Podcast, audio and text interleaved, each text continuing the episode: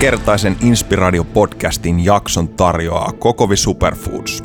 Kokovi on Suomen suurin, vanhin ja mahtavin superfoodien maahantuoja ja tukkukauppa. Tuotteita löytyy yli tuhannen jälleenmyyjän kautta, aina isommista tavarataloista, pienempiin ekokauppoihin ja luontaistuoteputiikkeihin. Kokovin valikoimasta löytyy laaja skaala erilaisia eksoottisia ja kotimaisia superfoodeja. Tsekkaa tarkemmat speksit osoitteesta kokovi.fi. Aivan erottajan viereen Helsingin ytimessä on avattu Etelä-Esplanadi 22 uusi tyylikäs ja runsaalla valikoimalla varustettu punnitse ja säästä liike, josta myös inspiraation lähetys tulee. Tulepa ostoksille sinäkin ja saada tavata vaikka jonkun huikeista vieraistamme. Jaksossa mukana myös Adlux, joka on kirjaimellisesti Suomen kirkkain valaistuksen asiantuntija – Adlux tekee paljon töitä valaistusratkaisujen parissa ja tarjoaa muun muassa päivänvalolamppuja. Itellä on ollut monta vuotta tämmöiset täyden spektrin lamput kotona ja suosittelen vahvasti jokaista hommaamaan tämmöiset, varsinkin niihin tiloihin, missä vietät enemmän aikaa, teet töitä, jne. Tsekkaa tarkemmat infot osoitteesta adlux.fi.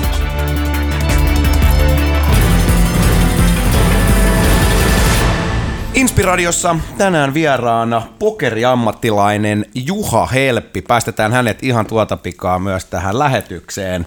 Jake, minkälainen suhde äijällä niin, niin pokeriin kautta tämmöisiin rahapeleihin? Erittäin, erittäin kova. Aina ollut vahva kiinnostus. Tota, mä oon itse asiassa aikana alkanut jo alaikäisenä viekottelemaan, kun Varkaudessa pääsi yöelämään. Totta Joo. kai alaikäisenä, niin tota, blackjack-jakajia siellä. Ja mä oon ollut raha-automaattiyhdistyksellä monta vuotta töissäkin pelin hoitajana. Ja, ja tota, tota, tuttu maailma siis. Tuttu maailma, eli vielä Tampereellakin tein niitä hommia ja ehkä kiehtovimmat elementit, mikä tänään Juhassakin kiinnostaa, niin se, että itse huomasin paljon sitä, että sä observoit ihmisiä tosi eri lailla. Kaikkea, mm. mitä pieniä liikkeitä ja tunteita ja muuta, mitä voi havainnoida, mikä on monistunut aika monelle muullekin elämän osa-alueelle. Törkeä hyvää suklaata, mitä on Joo, kuuntelen uusia, uusia makuja, niin niille, joille kuuluu mäiskytys, niin mm. kuuluu asiaan, mutta tota, sen jälkeen totta kai paljon, paljon tota, tarkastelun myös sitä tavallaan kämpläysmaailmaa, mutta se, miten mä ajauduin koko hommaan, niin oli itse korttitaikuuden kautta. Minkälainen hyvä frendi, joka on tota, tota, pelannut korteilla siis erilaisen niin kuin, tavallaan käsi, käsi tota, työmeiningin suhteen tosi pitkään ja varmaan joskus 15-vuotiaana rupesin itsekin treenaamaan korttitemppuja ja kaikkea kolikkotemppuja ja muuta. Ja, What? ja tota, Mä en joo, joo, nää, kukaan ei tiedä tästä, mutta aina välillä mulla on tota, baarissa. Ässä hihassa. Näin.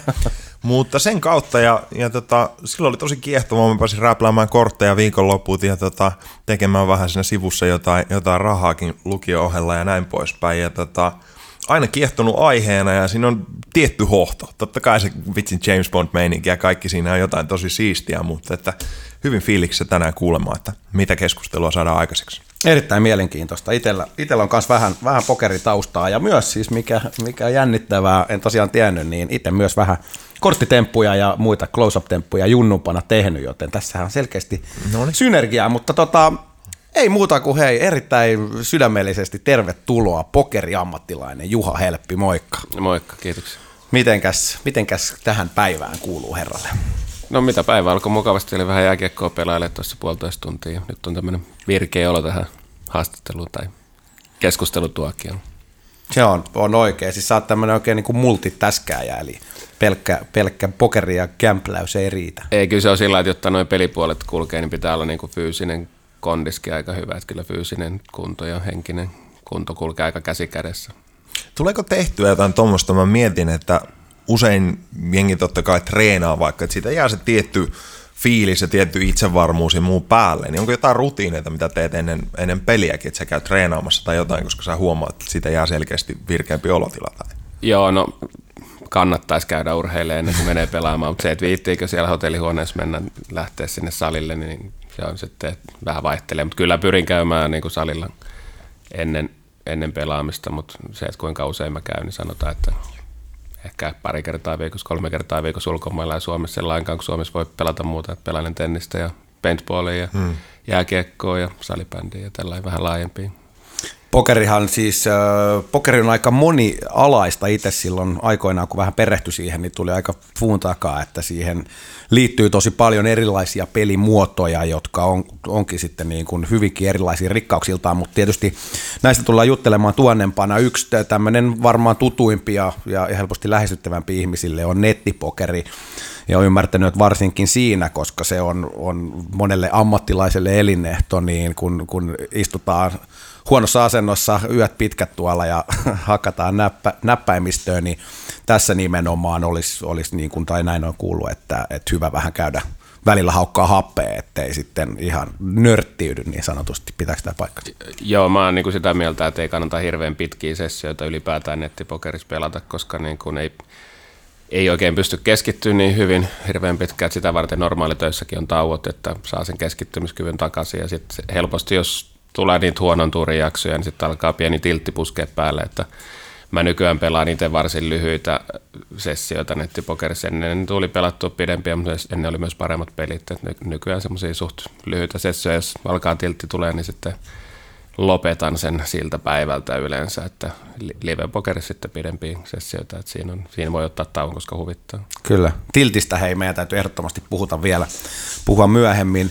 Mites pidäksä itse tuota nettipokeria, niin kuin monet ei välttämättä sitä juuri kenties mainitsemista syistä, niin, niin laske edes sillä lailla niin kuin ammattimaiseksi pokeriksi, vai onko ne, onks ne sama asia edes? Onhan niin siis kyllä suurin osa pokeriammattilaisista pelaa nimenomaan netissä – että niin sanottuja pelkkiä live-ammattilaisia on ihan, ihan muutama ja sitten nettipokeriammattilaisia tai ainakin niitä, ketkä saa pääosan tuloista nettipokerista, niin niitä on kuitenkin niin kuin satoja varmaan Suomessa edelleenkin tai ainakin pari sataa. Tosin on hirveästi se laske, laskenut se määrä, että jossain vaiheessa oli varmaan, sanoisin ehkä tuhat pokeriammattilaista tai ainakin lähelle sitä. Ja nyt on ehkä neljäsosa siitä tai viidesosa siitä. Joo, se Mä sain semmoisen käsityksen, että sä tykkäät pelata poikkeuksellisen paljon nimenomaan live-juttuja. Onko tämä niinku, pitääkö se paikkansa vai onko mä vaan saanut erilaisen kuvan netin kautta? Joo, kyllä mä niin kuin nimenomaan tykkään live-pokerista enemmän. Se on semmoinen, mihin niin kuin palo on edelleen vahva. Hmm. Nettipokerikin on kyllä ihan mukavaa, mutta kun on kaksi lasta kotona, niin neljä- ja seitsemänvuotiaat, niin ne rajoittaa sitä nettipokerin pelaamista aika huomattavan paljon, että sitä, mä pelaan sitä vaan kun ne nukkuu tai ei ole kotona ja se ei ole niin kuin hirveän montaa tuntia sitten päivässä, koska pitää myös itse olla sillä niin kuin skarppina, kun aloittaa, että en mä voi, jos lapset menee nukkua vaikka vähän ennen kymmentä ja mä itsekin väsynyt, niin se on aika kallis idea aloittaa sitten se pelisessio siihen, että se pitää aloittaa vaan sillä, jos on niin kuin hyvä Johtuuko se siitä, että sä tykkäät enemmän nimenomaan, tai sun vahvuudet on niin kuin ihmisten lukemisessa ja näin poispäin, vai onko se vaan, että sä tykkäät fiiliksenä enemmän siitä, kun nimenomaan nörtteillä jossain? Kyllä mun mielestä mun vahvuudet on nimenomaan siinä ihmisten Joo. lukemisessa, ja sitä ei oikein niin kuin nettipokerissa. Totta kai sä niin saat vähän infoa siitä, miten ne mm. pelaa, mutta niin kuin mä oikeasti niin kuin ihan katsomalla ihmistä sillä niin kuin jotakin tiettyjä tellejä koitan, koitan löytää ja aika usein on löytänytkin ja joskus ne on väärin, mutta useimmiten ne on mennyt oikein. Mm-hmm. Ennen kuin lähdetään tuohon tellien ja, ja varsinkin live-pelaamisen mielenkiintoiseen maailmaan, niin kerro vähän meille, kuka on Juha Helppi ja, ja, ja miten Juha Helpistä tuli Juha alun perin? Juha Helppi on turkulainen 37-vuotias pokerin pelaaja, joka asuu nykyään Helsingissä. Asun jo kymmenen vuotta, mutta turkulainen mä olen silti. Ja Henkisesti. Tota, niin, kyllä. Ja, ja mitäs mä kans, niin kuin Jakekin pelas, pelasin aikoinaan kaikenlaisia pelejä ja sitten päädyin raha-automaattiyhdistykselle pelihoitajaksi. Se oli vuodesta 1998 vuoteen 2002 raha-automaattiyhdistykselle. Sitten jäin vuorotteluvapaalle ja tulin sieltä vuoden päästä takaisin, tein pari vuoroa. Mutta oikeastaan silloin 2002 käytännössä aloitin pelaa sitten – pokeria ammatikseni ja sitten se nyt on jatkunut, nyt kohta tulee 2015, että no semmoinen 12 vuotta on tullut pelattua. Niin kuin. Mikä, mikä taitekohta oli, mä muistan sillä jostain supilta rupesi tulemaan jotain World Poker Tour, ja mi, mi, mistä vuodesta puhutaan? No se oli just se taitekohta, että ensimmäinen World Poker Tour season oli niin kuin 2002, ja silloin okay. me just satuin voittaa yhden niistä turnauksista, se oli vähän pienempi turnaus. Arupallat itse asiassa voitin netti freerollista, eli ilmaiseksi pääsin yrittää hmm. lippua sinne Aruballe ja sain semmoisen matkapaketin, johon kuului sitten se pääturnauslippu ja satuin voittaa sen turnauksen. Niin Oliko se, se niin ekan kerran, kun sä teit niin kuin big money pokerilla vai oliko sulla sitä ennen jo? No olin mä jonkin verran voittanut sitä ennenkin, mutta kyllä se niin kuin 50 prosenttia pelikassaan toi lisää. Tosi se summa, mitä voit, niin siis oli joku 40 000 dollaria. Joo. Et ei mun niinku ihan hirveä iso pelikassa noin niinku ammattilaiseksi olla, että se kuulostaa paljolta, jos mm-hmm. sanotaan, että on 80 000 dollaria vaikka pelikassa, mutta kun pokeriammattilaisen se raha on niin työkalu, mm-hmm. ja jos, jos pelikassa alkaa pienenä, niin työkalut käy vähemmäksi ja pitää pienentää pelejä ja muuta, että pitää olla aika iso pelikassa ennen kuin kannattaa lähteä yrittämään ammattilaisuraa, koska monilla on käynyt niin, että se pelikassa ja talousrahat on mennyt sekaisin ja sitten tota, on jouduttu vaihtaa duunia lopulta. Eikö se ole niin, siis mä jostain opuksesta luin, että se olisi suunnilleen sillä lailla, että kun sulla nimenomaan se työkaluna se bankroll niin sanotusti, niin kymmenisen pinnaa on se siitä sun pelikassasta, millä se tavallaan kannattaa pelata kerrallaan että nimenomaan ei käy sitä, koska tosi monethan tulee just kysyä, niin kuin, että no eikö se ole kauhea peli, että kun siinä voi hävitä talot ja autot, niin sehän tavallaan siinä vaiheessa sä olet jo niin kuin metsässä, jos sä lähdet pelaamaan ylipäänsä sen niin, ulkopuolella. Se täytyy muistaa, että jos joku häviää ne talot ja autot, niin joku ne myös voittaa. se on totta. Ää, mä en ole ikinä kymmentä pinnaa päivässä riskeerannut, mun maksimi on varmaan jotain kahta pinnaa. Ja ehkä, se on vähän ehkä varovaista, mutta se on parempi olla varovainen kuin ottaa isoja riskejä. Et sanotaan, että mä oon aika, aina pitänyt sitä, että kolme pinnaa ihan maksimi, mutta kymmentä, kymmenen on kyllä liikaa. Puhuuko nyt nimenomaan siis kuitenkin siitä sun pokeripelikassasta vai tavallaan koko omaisuudestasi? No joo, siis sanotaan, että se mitä tarvitaan talousrahoihin, niin nehän nyt ei ole niin kuin hirveän suuria mm. summia kuitenkaan, että jos sinne niin kuin muutaman kymmenen tuhat tarvii ja sitten jos mä lähden pelaamaan jotain, niin kun mä lähden nyt Prahaan pelaamaan 50 000 turnausta, niin. niin totta kai se sitten jo vie niin kuin muutama prosentin, mutta niitä ei tule montaa vuodessa, että tuommoisia yksittäisiä riskejä voi ehkä ottaa, mutta sanotaan, että päivittäin ei voi pelata mitään turnauksia, mitkä vie vaikka kolmekin pinnaa pelikassasta, että siinä voi huono runi viedä puolet pelikassasta aika nopeeseen tahtiin. Ja sitten se onkin ihan uusi niin, tilanne sen niin. jälkeen. Hei, miten sä Juha alun perin niin, niin tutustuit pokeriin ja mikä siinä oli se juttu, joka tavallaan sut päräytti? No se oli oikeastaan kiitos rahautomaattiyhdistyksen, kun menin sinne töihin, niin siellä oli varsin mukavia työkavereita, jotka tota, keksi, että putsataanpa toi Juha pelaamalla sen kanssa vähän pokeria ja sitten siinä kävikin toisinpäin ja sitten ne itse asiassa ne kaverit kanssa sanoivat, että kokeile netissä kanssa, kun tuntuu livenä kulkeva ja se oli hyvä idea sekin. Ja sitten tota, mulla kävi tosi hyvä tuuri silloin nettiin alkuun, että siellä oli tosi heikko taso, mutta mä en itsekään ollut kyllä mikään hyvä, mutta pelaili Limitti Texasia, mikä oli silloin ainut peli, ja ajattelin, että tässä koko aika petsäilee reissä, eli niin hyvä mahdollista vastustaja jossain vaiheessa kippaa, ja, eli heittää kortit pois. Ja tota, se on itse asiassa tosi tehokas tyyli siihen, että täytyy olla aika hyvä pelaaja, joka ihan voittaa semmoisen robotinkin vaan, kun petsää reissaa koko aika, kunnes sitten kun tulee reissu takaisin, niin vähän katsoo, että mitä on. Sillä tyylillä pärjäsin alkuun, ja sitten mä annan pikkuhiljaa keksiä, että ei tässä nyt aina tarvitse petsata tai reissata. Mut. Mikä näin jälkeenpäin mietittynä, silloin kun aloitit, niin mikä oli sun vahvuus, mitä sä et ehkä silloin nähnyt, minkä takia se lähti kulkemaan ja näin poispäin suhteessa silloin ehkä pienempiin piireihin ja muuta? No mun suuri vahvuus silloin oli ilman muuta se pelivalinta, että mä pelasin jatkuvasti oikeastaan kaikkea vastaan, mutta mulla oli sitten ihan A4, mihin mä kirjoitin kirjanpitoa, että tämä on hyvä, ei tätä vastaan, ja sitten mä kirjoitin, että tämä on paisti, tätä vastaan, mutta silloin ei pystynyt pistämään siihen suoraan niin kuin ruutuun, mitä Joo. kirjanpitoa niin kuin nykyään pystyy oikeastaan joka softalla, mutta mulla oli niitä sitten A4 joka puolella, ja tätä, ja niistä sitten oli, mulla oli pitkä lista pelaajia, mitä vastaan mä pelaan, ja niitä vastaan vielä pidempi lista, jota vastaan mä pelaan, ja sitten tavallaan niin kuin paistien putsaus oli se hmm. tapa. Voisitko sanoa, että puhutaan paisteista, ja, eli fisuista ihan kohta, niin Miten sitten tietysti kokemuksen kauttahan oppii, oppii tietysti parhaiten, mutta mitä, mitkä sä koet, että on ollut niin kuin parhaimmat tämmöiset työkalut ja opintovälineet sulle – aikoinaan sitten, että, että siitä kun ekan, ekan kerran lähit pelailemaan, että tavallaan päädyit sitten ammattilaiseksi? No kyllä ne ihan alku oli tietysti ne muutamat pokerikirjat, mitä oli tarjolla, mutta nyt puhutaan siis vuodesta 98, 99, kun mä aloittelin pokeria, että silloin ei ollut mitään niin kuin opetusvideoita, mitä nykyään on, ja pokerikirjojakin oli niin kuin Pari maksimissaan niin kuin just ehkä viisi järkevää. Ja. Mä kyllä varmaan suurin piirtein ne luin. Ja, ja muutenkin niin kuin pokerin taso oli niin erilainen, että tota, ja sitten ainut peli, mitä netissä pystyi pelaamaan, oli Limitti Texas, että No Limittiikin oli aika vaikea opetella sitten. Sitten kun mä menin Helsingin kasinolla pelailemaan viikkoturnauksia, pärjäsin niissä kyllä aika hyvin, mutta niissäkin oli tota, varsin heikko taso. Sitten oli tavallaan hankala lähteä pelaamaan ulkomaille sitten Limit-turnauksiin. Siinäkin kävi itse asiassa tosi hyvä tuuri. Kaksi ekaa turnausta, kun mä lähdin ulkomaille pelaamaan, oli molemmat Tallinnassa. Niissä oli joku 30 pelaajaa, 40 pelaajaa, voitin molemmat. Mikä niissä. Se tuo kyllä. Pientä itsevarmuutta. Mitä teikö sä ihan päiväduunia silloin vielä samaan aikaan vai kuinka nopeasta aikajänteestä puhutaan, että sä huomasit, että okei, että no ehkä mä voisin tehdä vaan tätä? No joo, kyllä mä tein päiväduunia koko aika samalla. Mutta kun se päiväduuni liittyy myös niin, tavallaan niin. pelaamiseen, kun se oli mm. sitä pelihoitohommaa, vaikka mä en pelaa omilla rahoilla siinä, mutta se on kuitenkin niin kuin kyllä. tavallaan sä entisenä pelihoitajana tiedät, että kyllä mm. se nyt siis monesti mä olin kyllä ihan niiden pelaajien puolella, mutta siinä sitten taas tavallaan myös näkee sen, että miten pelurit reagoi, kun ne hävii, että siinä mm. joillakin katoaa kontrolli, jotkut osaa lopettaa ja näkee niitä eri ihmistyyppejä. Että tota.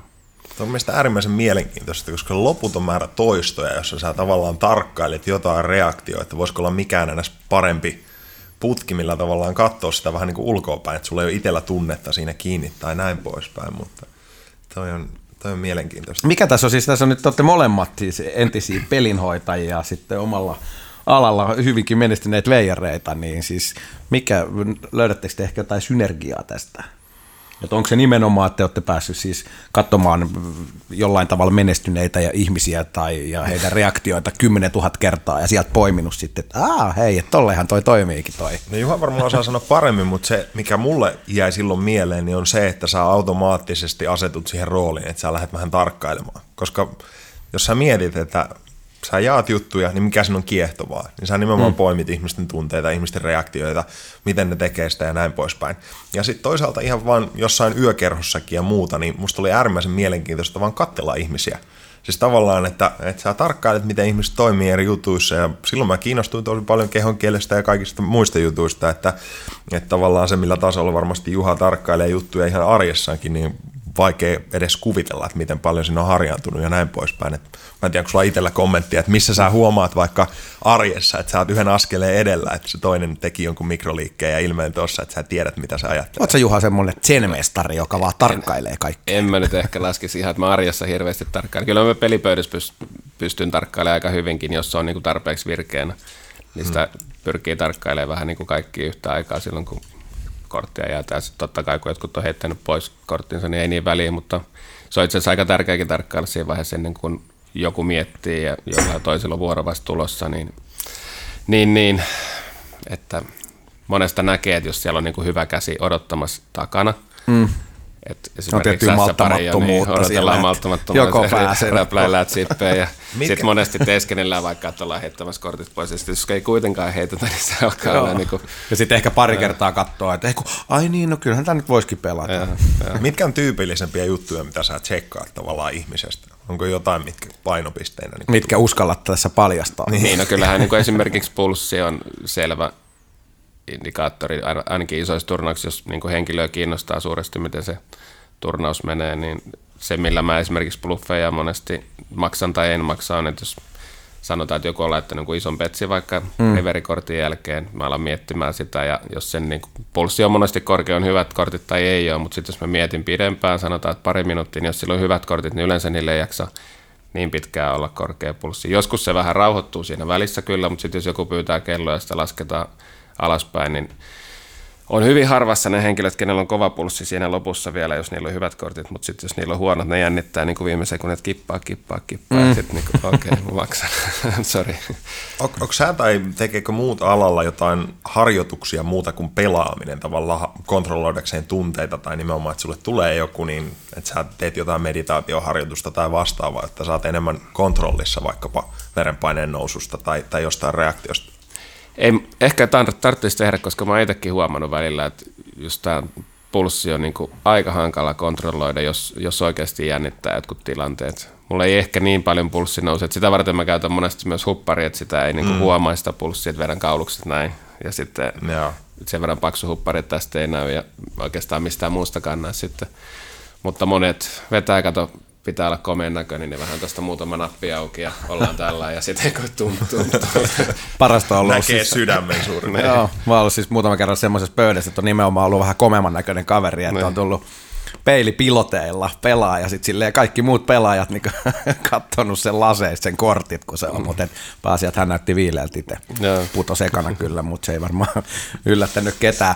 Miten sä hei Juha muuten niin valmistaudut tuommoisiin isoihin peleihin, että onko sulla jotain niin kuin mindsettauksia ja, ja jotain tosiaan niin kuin rauhoittumis työkaluja tai, tai jotain tiettyjä niin kuin ravintotankkaussettejä. Et no ihan parhaimmillaan kuitenkin siellä istutaan nimenomaan 12 tuntia paikallaan ja sitten ainoat, mitkä liikkuu, niin on kädet. Että. Joo, no se, sitä mä oon pystynyt parantamaan just tuota ravintojuttua aika paljonkin viime vuosina, että pyrin syömään niin kuin hyvinkin terveellisesti. Se auttaa kyllä, että sen sijaan, että menee syömään mäkkäriin niin kuin Big Mac-aterian tai tota, Ja. syö jotain oikeasti terveellistä. Esimerkiksi susista mä tykkään nykyään aika paljonkin, tai sitten ihan salaattia, mutta kuitenkin niin kuin riittävän tukevasti pitää ennen turnausta tai pelisessioa syödä, että ei saisi olla nälkä, kun alkaa pelaa, koska se on semmoinen, kun häiritsee. Ja sitten totta kai niin kuin hyvät työunet, ja sitten sanotaan, että jos mä lähden pelireissulle, niin mä koitan muutamaa päivää ennen mennä nukkuu vähän myöhemmin. Se on muuten vaikeaa, kun on ne pienet lapset, mutta tota, että pääsisi siihen rytmiin, mikä on kuitenkin sitten kasinoilla pelataan, pelit alkaa joskus sanotaan kahden kolme aikaan päivällä, ne kestää sen 12 tuntia, jos pelaa turnausta. Rahapelin voi tietysti lopettaa, koska haluaa, mutta turnauksia tykkään pelata, niin ne on monesti sitten totta kai ruokatauko on ja muutama pieni tauko, mutta se on niin kuin aika rankkaa ja sitten monen päivän turnauksia. Että mm. Siinä saattaa monella loppua puhti kolmospäivänä tai nelospäivänä, kun ei oikein saa nukuttua, kun jännittää tai jotain muuta. Mä saan kyllä nukuttua tosi hyvin päivien välissä, mutta ihan kaikilla sekään ei onnistu. Että. Joo. Onko pokerissa doping-testejä? Ei ole doping-testejä. Ei. Joo. Musta oli hirveän kiehtovaa, siis kun jossain Jenkeissä on yli yliopistossakin isompia tenttejä, niin ne on harkinnut, että ne pitäisi tavallaan doping-testejä, koska jengi käyttää kaiken maailman rasetaameja ja muuta niin paljon.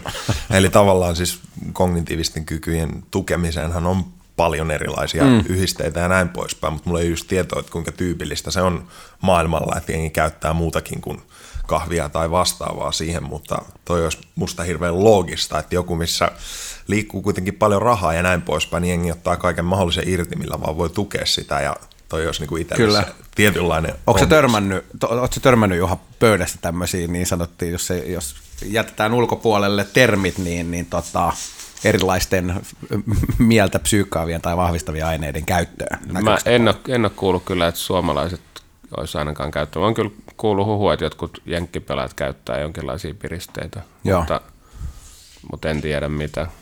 Totta kai Joo. nyt kun Amsterdamissa olin, niin jotkut vähän poltteli pilviä, että oli aika rauhallisia siellä pöydässä. Mutta tota, mä en, ite, en, en harrasta tupakan polttoa enkä pilven polttoa. En ole tota, ikinä kokeillut edes sitä pilven polttoa. Tupakkaa on ja se on varsin paha, että en ole tullut maistamassa uudestaan. Miten toi alkoholi, koska sen voisi kuvitella, että se on aika, aika helppo ja se pointtihan siinä että sä voit tasaisesti hörppiä ja kontrolloida odotilaa, mutta mut ei välttämättä se, mistä tulee eniten ehkä hyötyä, hyötyä ihmisille. Saako jotkut siitä kuitenkin sitä tiettyä rentoutta tai näin, vai onko se yleensä se merkki, että no joo, amatööri, että ottaa soppaa samalla? Ei, siis kyllä mun mielestä ilman muuta alkoholi tässä tapauksessa voi olla jopa hyödyksi. Jos mm. hirveästi jännittää... Viittaat sä niin- Ilariin? No en, en mutta tota, siis, niitä on ehkä yksi prosentti ihmisiä, kenelle se tässä tapauksessa voi olla hyödyksi tai alle. Mutta tota, jos kovasti jännittää johonkin turnaukseen finaalipöytään meno, niin Pari, pari paukkuu, siihen, pari paukkuu siihen alle tulee paljon rennompi ja itsevarmempi fiilis, mutta sitten se pitää niinku lopettaa siihen. Eh- Ehkä ottaa kahden tunnin päästöksi lisää, että ei niinku liikaa, että ei saa humalassa olla, mutta sillä lailla, että saa sen niinku alkoholi vähän nostaa sitä Joo. omaa itseluottamusta fiilistä niinku sen, verran, sen verran vaan, että ei, ei liikaa. Toi on vähän riski meidän suomalaisilta, että otetaan ihan pari vaan. No niinhän se on, että sitä mä meinaankin, että sen takia tämä on maksimissaan yksi prosentti, keneltä toimii. Mutta mä itse muutaman kerran silloin alku, alkuvaiheessa uraa, kun tietyt jutut jännitti, niin kyllä mä hyödynsin tätä. Nykyään ei jännitä enää niin paljon, niin en ole tota oikeastaan käyttänyt, mutta Hei, miten tota, vähän tuohon liittyen, kun monilla ehkä on vähän semmoinen harhainen kuva pokerin pelaajista, että on nimenomaan täysin räävitön meininki ja painetaan tuolla aina jurissa ja on kissat kainalossa ja mersui sinne tänne, että on, on vähän niin kuin se todellisuuden jotenkin verho vähän tuota heilahtanut, mutta, mutta sitten omien kokemusten mukaan niin aika suuri osa itse asiassa pokerin pelaajista on nimenomaan vähän, vähän sun kaltaisia, niin, niin sen mestareita ja tommosia erittäin niin kuin malat, jalat maassa ja rauhallisia tyyppejä, niin miten sä koet on itse, että mikä, mitä on niin kuin yhdistäviä tekijöitä pelaajilla ja kuinka paljon on tätä, jos nyt jos puhutaan tota, vähän tämmöisestä niin kuin reippaammasta elämäntyyliedustajasta versus sitten tämmöisiä niin kuin hyvin hillittyjä ja, ja laskelmallisia ehkä. No ne, kenellä on pidempi ura, niin ne on tällaisia mun tyyppisiä hyvin hillittyjä ja laskelmoivia. Ne, ketkä on niin kuin nopeasti noussut jostain netistä live-turnauksiin, ne monesti ottaa ilo irti siitä. Mä ne uusrikkaat mallisesti. No, mä en tiedä välttämättä, saattaa olla uusrikkaita tai sitten ylipäätään, että on hieno päästä reissuun ja ne joko rauhoittuu siitä tai jos ne jatkaa sitä systeemiä, niin sitten ne vaihtaa ammattia. Että... Kuoppa tulee jossain. Eli väitätkö, tulee... että et itse ottanut silloin ekojen voittojen jälkeen vähän sitä? No, no, ekojen voittojen jälkeen totta kai, mutta en siis sillä että pelit on seuraavana päivänä. Mutta siis joo, totta kai silloin kun Arupalla voitin turnauksen, niin kyllähän me lähdettiin juhlimaan, mutta mä juhlin aina niin kuin suht rauhallisesti. Joo. Siis sillä että kuitenkin niin kuin aina tiedän, mitä teen. Joo.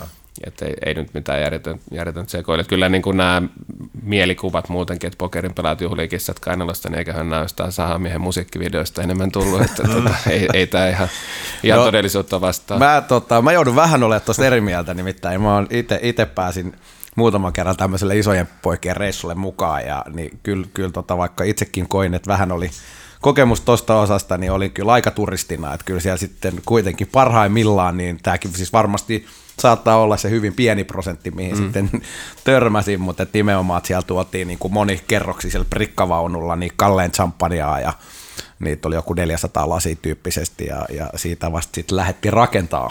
Joo, tämä on mahdollista, mutta sitten yleensä on niin vapaa päivä seuraavana päivänä.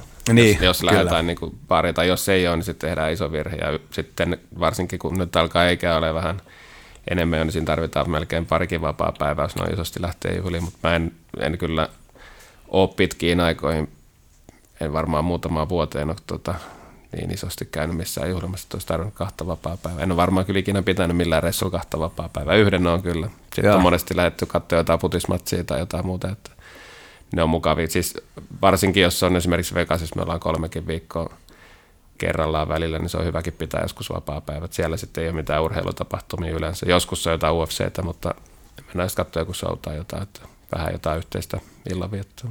Mulla tuli tuosta vielä mieleen, niin pystytkö sä hakemaan sen jonkun tilanteen tai päivän tai ajanjakson silloin ura alkuvaiheessa, missä sulla tuli niinku se klikki, että okei, että tämä on nyt se juttu, että, että siihen liittyy joku tunne tai joku inspiroiva hahmo tai kirja tai joku, mistä se niinku lähti enemmän päätöksenä, vai onko se ollut niinku pikkuhiljaa sä oot vaan huomannut, että no okei, että tässä on nyt tämmöinen juttu elämän suhteen? No vähän molempia ehkä, mutta kyllä se totta kai mä huomasin pikkuhiljaa, että niin vaikka pelasin aika pienillä panoksilla, niin verrattuna siihen, mitä mä töistä saisin rahaa, mm. niin sain paljon paremmin, mutta tota, kyllä se Arupan turnaus sitten silloin 2002, niin se avasi silmiä aika paljon. Mä olin kuitenkin suht vähän pelannut nooli, mitä mä mielestäni sain just näitä liveriidejä ja seurasin niitä. Ja tein varmaan aika hölmöjäkin juttuja monen mielestä, mutta ne meni niin kuin onnistu hyvin. Ja sitten siinä oli vielä semmoinen niin aina amatöörisarja, mistä oltiin, oli sata pelaajaa ja niiden voittaja pääsi pelaamaan sitten Pro-sarjan voittajaa vastaan. Ja sekin meni sillä että mä aika paljon hallitsin sitä pelistä Pro-sarjavoittajaa vastaan. Toki ei ehkä ollut ihan paras niistä Pro-pelaajista, oli Phil Gordon niminen pelaaja, joka ehkä enemmän sijoittaja, mutta mä en sitä silloin tiennyt. Mä ajattelin vaan, että hienoa, että mä vien jotain Jenkki Prota tuota kuoria ympäri tässä ja voitin sen. Niin se toi semmoisen niin boostin, että mä ajattelin, että okei, että nyt mä yritän tätä tosissaan ja jos se ei onnistu, niin äh, mulla oli kuitenkin se vuorotteluvapaa, niin mä voin sitten palata takaisin töihin ja mulla oli kuitenkin opiskelupaikka myös siinä – opiskelin Turun ammattikorkeakoulussa restonomiksi ja melkein, melkein valmiiksi pääsinkin, mutta en nyt sitten ihan. Että... Tullaanko me näkee sitten eläkepäivillä niin Juhalla Turussa joku kiva ravintola, mitä sä pyörittelet siellä sitten ja tarjoilet siellä kalapihviä? Ei, en varmaan tarjoile kalapihviä, mutta ei tiedä, siis sporttipaari mua kiinnostaisi kyllä niin omistaa ja olla okay. siellä ihan duunissakin. Mua kiinnostaa urheiluvedonlyönti, ja. urheilukatsominen on oikein hauskaa, että tota, mitä on, mikä on äijän lempiurheilut? Se tuosta lätkästä ja vähän mainitsit ja futistakin olet kuulemma pelannut. Onko ne siinä vai kenties jotain ihan muuta? No sitten on se paintball, mutta sitä nyt ei niinku petsailumielistä ja telkkarista katella. Että, mutta joo, kyllä sanotaan, että lätkä on kyllä ykköslaji ja Tepsi on se joukkue. Ai katos, kato. niin, että, tota, ja futissa on tietysti, mutta Suomi-futiksesta mä nyt en niin hirveästi perusta, ollaan valitettavasti sen verran heikolla tasolla täällä, mutta kyllä noita meidän peli.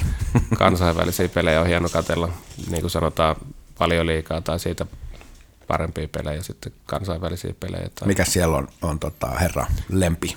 Manchester United. No niin. Aina. hymyilemään. Mäkin voin tulkita tässä. että Kyllä, Manu. Kyllä.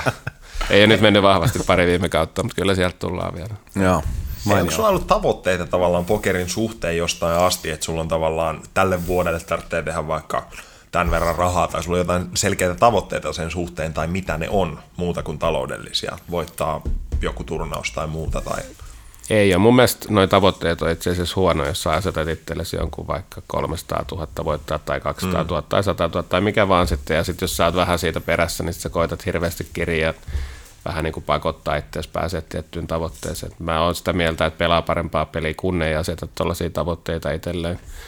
Jotkut asettaa jotain käsimääriä, että mitä haluaa pelata, se on järkevämpää kuin, kuin asettaa tavoitteita, mutta sekin sitten voi olla huono, että jos ei nappaa pelata, niin sitten pelaa vaan sen mm-hmm. takia, kun on kerran asettanut ne käsimäärät. Mun mielestä on järkevämpää pelata silloin, kun on hyvä fiilis ja pystyy pelaamaan parasta peliä. Niin.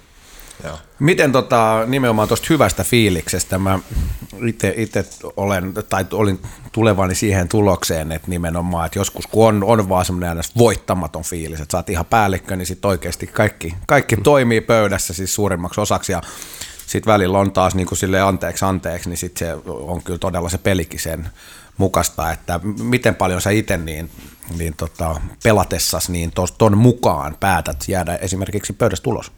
No, tuon mukaan mä aika pitkälle toimii. Toi on myös se syy, minkä takia todella monet hyvät pelaajat on sitten lopulta mennyt katki, kun ne tota, on kyllä... Pakottaa ihan, niin, on siihen. ihan maailman huipulla muuten, mutta sitten niin kuin sillä A-pelillä ja B-pelillä on niin hirveä iso ero, ja sitten kun ajaudutaan tilttiin, niin pelataan C-peliä tai vielä huonompaa, eikä silti osata lopettaa, ja sitten sillä hyvällä pelillä hankittu pelikassa meneekin, mitä sanotaan, että mitä on kuukaudesta tienattu, vaikka menee päivässä, mm. ja sitten se, sit ajaudutaan semmoiseen kestotilttiin, että nyt kun nämä meni, nyt pitää saada ne nopeasti takaisin ja muuta. Et mä en ole näitä virheitä ikinä tehnyt, ja sen takia varmaan ei ole koskaan ollut lähelläkään, että olisi tarvinnut niin kuin Eli kärsivällisyys, niin kuin tässä on se ehkä se A, A ja O.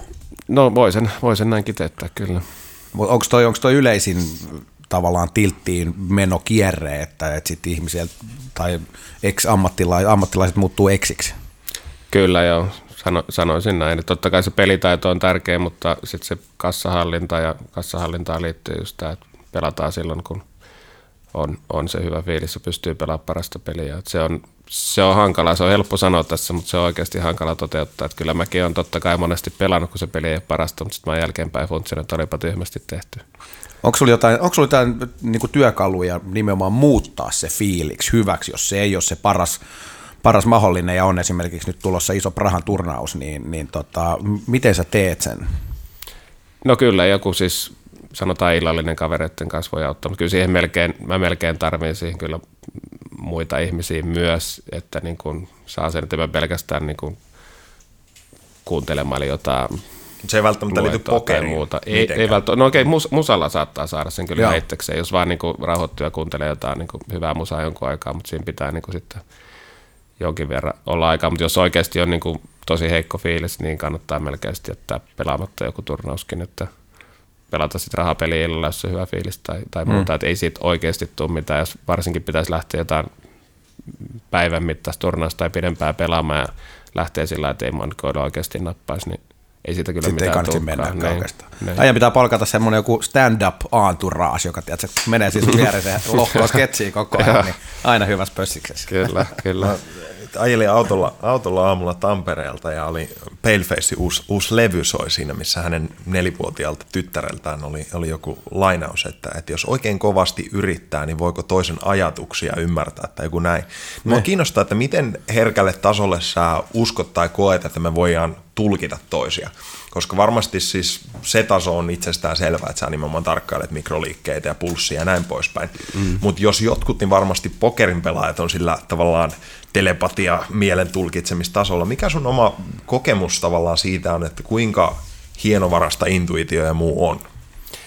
Ei se ehkä niin hienovarasta tulkintaa pokerissa kuitenkaan ole, mitä ihmiset kuvittelee. Että se on enemmän sitä, että sä mietit, että joku pelaaja, että se on nyt voitolla, se pelaa vähän varovaisemmin, tai seuraava pelaaja on tässä isossa kuopassa, että se koittaa saada ne takaisin, se painaa menemään aika hepposesti. Että tämmöisiä juttuja sä enemmän mietit siitä, ja sitten katsot muutenkin, että okei, toi tuossa vieressä sitten taas on kännissä, ja se on niinku bisnesmies, että se vaan haluaa mm. pelata joka käden, että sillä ei todellakaan välttämättä ole hyvää kättä, ja seuraava sitten taas siitä on kyllä ammattilainen, joka pelailee 10 prosenttia käsistä. Tämmöisiä sä enemmän mietit siitä, kun niitä, niitä mikroliikkeitä ja pitää niin kuin mm. tietää, että mikä niiden vastustajien mielentila on, kun ne painaa merkkejä keskelle. Että, tuota... Eli se on enemmän jana, missä sä oot ottanut aiemmista niin. tapahtumista datan Kyllä. kasaan. Excel-mallisesti. No en mä tiedä paljonko Exceliä, mutta siis ihmisten tulkinta totta kai, siis ihmisten mielialojen tulkinta ja sitä sitten, että jotkut myös nämä niin bluffaamiset liittyy siihen, että sanotaan, että voitolla oleva pelaaja ei niin usein ota isoja riskejä kuin sitten taas häviöllä oleva pelaaja. Nämä on ihan niin kuin siis aika yksinkertaistakin hommaa, mutta tota... Miten sitten pakkariidit, hei? Onhan tiedetään se termin kuitenkin. Näihin, näihin, tiedän termin, näihin mä en usko kyllä yhtään, mutta eikä mihinkään muuhunkaan taikauskoon, että kaikki, kaikki taikauskojutut pokeriin liittyvät, niin tota, aika harvalla ammattilaisilla niitä on, ja ni, niillä kenellä on, niin kyllä yleensä niitä muuttuu ex-ammattilaisiksi aika nopeasti. Mä, siis, mä, mä oon ehkä tuosta vähän eri mieltä. Mä oon mun mielestä muutaman kerran niin pelissä nimenomaan, että vaan päättää, että nyt siihen floppiin niin tulee vaan se ja se. Mä vaan tiedän sen. Ja sitten se on kyllä silloin muutaman kerran, kun on ollut vahva fiilis, niin se on tullutkin sinne, mutta okay. tämä voi luonnollisesti olla sattumaa. Yeah. Toi tota mua kiinnostaa myös yhtenä tekijänä. Mä just kaivoin ihan mu- muun aiheen tiimoilta tutkimuksia oli taas linkitetty siis dopamiini, meidän perusvälittäjäaineeseen, joka on palkitsemismekanismista hyvin vahvasti vastuussa. Et, et tietyillä ihmisillä on vahvemmin se läsnä ja me haetaan sitä tarvetta tietysti monen erilaisen jutun suhteen. Oli se se, että sä katsot nettipornoa tai pelaat mm. enemmän uhkapelejä tai näin poispäin, mutta tuolla on varmasti tiettyjä muuttuja myös ihan tavallaan biokemian tasolla, että minkä takia ihmiset hakeutuu enemmän harrastamaan extreme-lajeja tai harrastamaan sitä ja tätä. Onko jotain tavallaan piirteitä, mitä saa huomaa, että pokerin pelaajista ilmenee myös muilla elämän osa-alueilla? nyt, nyt, nyt pistit pahan. Nyt mitäköhän pokerin pelaisi nyt.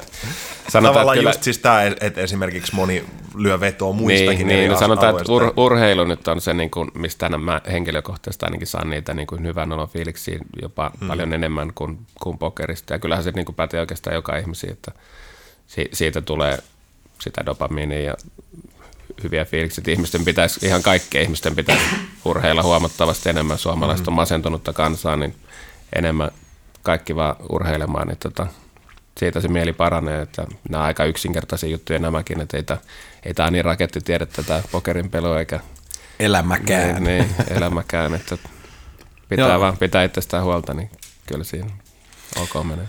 Hei, tota, muutama kysymys vielä pokerin eri lajeista. Niin kuin tiedämme, niin niitä on, on aika monenlaisia ja sitten lähtisi vaikka nyt ihan intiaani pokerista, niin, niin tota, mitä erilaisia poksun muotoja sä tykkäät pelata? No mä pelaan käteispelinä Potlimit omahan oikeastaan lähes pelkästään. Kyllä ennen pelasin no limittiä aika paljonkin siis silloin joskus takavuosina pelkästään. Nykyään mm. limit on käytännössä kuollut ja no pelit on lähes, lähes kuollut isommilla panoksilla. Potlimit on se, mitä mä pelaan ja turnauksissa mä tykkään sitten taas no limitistä. Joo. Ja toki välillä potlimit omahaakin, mutta en mä sitten oikeastaan näihin niin erikoisimpiin lajeihin, niitä ei Suomessa juurikaan pelata ja netissä sökö, aika vähän. Sököä. No joo, sökö, sökö mutta sököäkin mä pelaan vain pari kertaa vuodessa. Voitin kyllä sökössä, on pärjännyt ihan hyvinkin. Voitin Suomen mestaruuden sökössä vuonna 2008. Ihan jotenkuten pärjännyt siinä. Mutta siis ei ne ole niin isoja ne sököturnaukset. Ne on, se oli 200 riipaa turnaus, siitä sai jotain. Mä en muista edes paljon, se oli yli 10 jotain. Miten tota, sökösti ihan pari sanaa, niin tämähän on, on vanha suomalainen peli, mikäli on ymmärtänyt oikein, ja Mä aina mummot varoitellut siitä, että siinä on kuule niin monta maataloa ja metsää vaihtanut aikoinaan omistajaa, ja se on kyllä erittäin hyvä pointti, että kyllä, mutta joku ne on aina voittanutkin, eli mm. se on ihan perspektiivistä kiinni, mutta että mikä, tota, mikä sökössä kiehtoo, ja, ja osaatko kertoa mitään siitä niin kuin Suomi-linkistä? No onhan se aika yksinkertainen peli, että se siihen varmaan kiehtoo, että helppo selittää säännöt kenelle vaan maatalonmiehelle, kun sitten taas verrattuna Texasiin tai varsinkin Omahaan, niin se tuntuu mm. varmasti tosi hankalalta niille. Että sökössä sulla on vaan ne omat kortit ja ei tarvii niinku yhdistellä mihinkään ja yksi vaan pimeänä, että se on niin. niinku aika, aika yksinkertainen peli kuitenkin, että ei vaadi ehkä niin laajaa osaamista tai montaa pokerikirjaa lukea, että sen oppii, että siitä on aika helppo aloittaa. Ehkä se on niinku siinä piilee niin kuin suuri osa. Tiedätkö siis mitään historiaa, miten kauan sitten täällä on, on leivottu? En, en tiedä. Kyllähän näitä, näitä on lukenut eri lehdissä, mutta en mä niin tarkkaa. Kyllä sököhistoria alkanut tutkimaan, Joo. että osaisin sanoa. Juhan Sökö Kasino, mm. nyt Turussa. Mulla Ei tulee toi, toi mieleen, kun on paljon aiheita, missä juuri kukaan ei voi antaa sulle enää vertaistukea, niin mm. Jotkut isot tappiot, mä oon monesti miettinyt, millä välineillä jengi käsittelee jotain tunnetta, että siinä on just se maat ja mannut pöydällä, ja sit sä pystyt ottamaan se. No, näitä nyt Mä nyt bluffaan tässä vielä, tiedätkö, Mi- mikä on joku, joku tota, eniten mieleen nouseva joku tappio tai toisaalta voitto, missä sä oot huomannut, että sun on oikeasti vaikea käsitellä sitä koko tunteen määrää, mikä sitä syntyy. No kyllä mulla oli 2006, kun olin Vegasissa pelaamassa, kun kaikki pokerin pelaajat, ketkä turnauksia pelaa, niin haluaa voittaa VSOP Braceletin, ja mä olin Eikö se ole vähän niin kuin pokerin olympialaiset? No vähän, vähän näin, joo. Joo. niin mä olin tota, siinä oli yli 800 pelaajaa alussa tonnin riipai-turnaus, eli kuitenkin useampi tonni meni, meni tota per nuppi siihen, joku käytti reilu 30 riipaita Oho. tähän turnaukseen, niin tota, kuitenkin oli kaksi pelaajaa jäljellä, minä vastaan Phil Helmut ja mulla oli kahden suhde yhteen lead, ja sain sen pari kertaa oli niinkin, ja muun muassa kerran oli niin, että mulla oli S6 vastaan Philin vitospari, hän floppaa setin, mä siis olin ennen floppia, hän floppaa setin, mä saan turnista väriä, jos ei turi verin täyttökättä, niin mä saan sen braceletin ja 660 000 dollaria. Riveriin täyskäsi ja sitten vähän sen jälkeen täytyy myöntää, että mä olin pienesti iltissä, niin rahat meni sisään uudestaan ja mulla oli S10 vastaan hänen kallepari ja jos S olisi tullut, mä olisin edelleen saanut sen braceletin, mutta Joo. Eipä tullut, ja sitten kun turnaus loppui, niin mä sain edelleen 330 000 dollaria, toki siitä verottajalle puolet, ja sitten silloin oli dollarin kurssi paljon huonompi, että ei siitä nyt tuntunut mitään niin, jäänyt, niin, muuta kuin paha mieli, että pääriipuksissa sitten omalle hotellille, ja sitten mä niin kuin vasta pari päivää myöhemmin tajusin, että mä hakenut niitä palkintorahoja. Menin kolme päivää myöhemmin hakemaan niitä. Sitten oli paha mieli kyllä. Mutta mut tavallaan se pointti mun mielestä on, on tossa nimenomaan, että, että se joku, me oltiin nyt just katsomassa vapaaottelua ja mä kelasin just sitä, että sä oot niin yksin sen jutun kanssa, että sit kun se matsi on ohi, sä oot saattanut monta kuukautta valmistua johonkin, niin kuka kertoo sulle, niin kuin, että miten sä käsittelet sitä tunnetta? Ja mun mielestä äärimmäisen kiehtovia, että, että sen jälkeen kun sä oot takki tyhjänä hotellilla, niin mitä sinne niin kuin tapahtuu? Onko joku tekeminen, miten sä prosessoit tota, tai huomaatko että siihen liittyy jotain toimintaa aina? No ky- kyllä se, että tuommoiset niin kuin isot tappiot on hankala prosessoida, että siinä vaan niin sit koitetaan nukkua seuraavaan päivään, jos, jos vaan mitenkään viittiin, niin mennä sitten salille vaikka. Mutta tota, huonoin tapa on tietysti mennä baariin ja vetää pää täyteen. Sitä mä en ensin kyllä silloin tehnyt, mutta kattelin leffoja hotellihuoneessa sitten seuraavan päivän ja en kyllä pelannut, että tota, sitten menin, joku päivä meni sit kyllä taas uuteen turnaukseen. Että kyllähän se, hyvinhän se silti meni vaikka kakkoseksi, mutta kun on sitten taas niin lähellä sitä, mm. sitä voittoa, niin ja sitten kun se on vielä yhden kortin päässä, ja se oli Filin kymmenes presidentti, siellä oli siis satoja Phil Helmut kannattajia, ja mulla oli joku kaksi kaveria, jotka kannatti mua. Niin siinä oli tämmönen- muitakin juttuja kuin Joo, se oli tämmöinen Balboa, Ivan Drago fiilis aika lailla. Ja Phil Helmuthan on aika klassinen ja mielipiteitä jakava hahmo. Miten tota, itse hänet, kun oot, oot tavannut ja Heads Upissakin pelannut, niin, niin tota, onko hän yhtä ns. Niinku kakara, kun, kun tota, kuva antaa ilmi?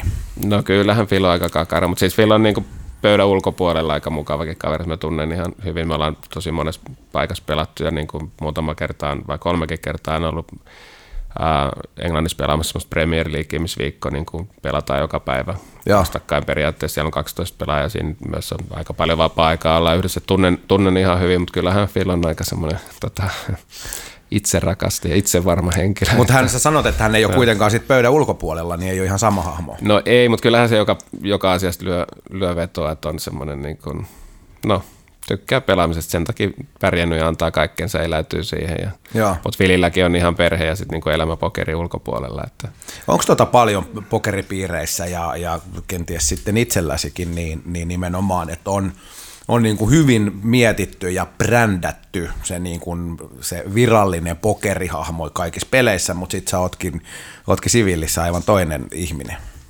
no ei, kyllä, kyllä siinä aika pitkälti ollaan kuitenkin oma itsensä myös siinä pokerissa, että se on vaan niin kuin, joillain nousee eri puolet esiin, kun pelaat. Ei Phil ole niin, kuin niin kaukana siitä kuitenkaan, se on vaan kun se eläytyy myös niin kuin siihen pelaamiseen niin kovasti ja Että hän saattaa tulla jossain Keessarin asussa sinne. No, se, se, on totta kai. Niin kuin, se, on, se voisi olla toisaalta aika raskasta ylläpitää jotain feikkiä kuvaa, koska ne on pitkiä aikoja. Mm. Toikin varmasti karsii. Joo, että kyllä Pilkki on ihan oma itsensä, että hän vaan on, on, on tollainen ja uskoo vahvasti siihen, että hän on maailman paras, vaikka monet naureskelee, että hän, hän on kaukanakin siitä, mutta on oikeasti, on, totuus mm. on, että on, on hyvä turnauspelaaja, rahapelissä ei ehkä niin hyvä kuin turnauksissa, mutta on, on kyllä. Mutta varmasti toi siis vaikuttaa ja auttaa, että jos sä uskot, että sä oot niinku maailman paskin tai maailman paras, niin kyllä Joo, varmasti... ilman muuta. Siis se, on, se on iso osa sitä, miksi hän on pärjännyt. Itseluottamus on niinku aivan tapissa ihan koko aikaa. Tai Joo. joka tilanteessa hän uskoo, että hän niinku voittaa ja pärjää. Ja siis näinhän se pitää ollakin, jos haluaa, mm. haluaa pärjätä. Toi on Jenkeillä kenties ja, ja jopa niin kuin muuallakin maailmassa, niin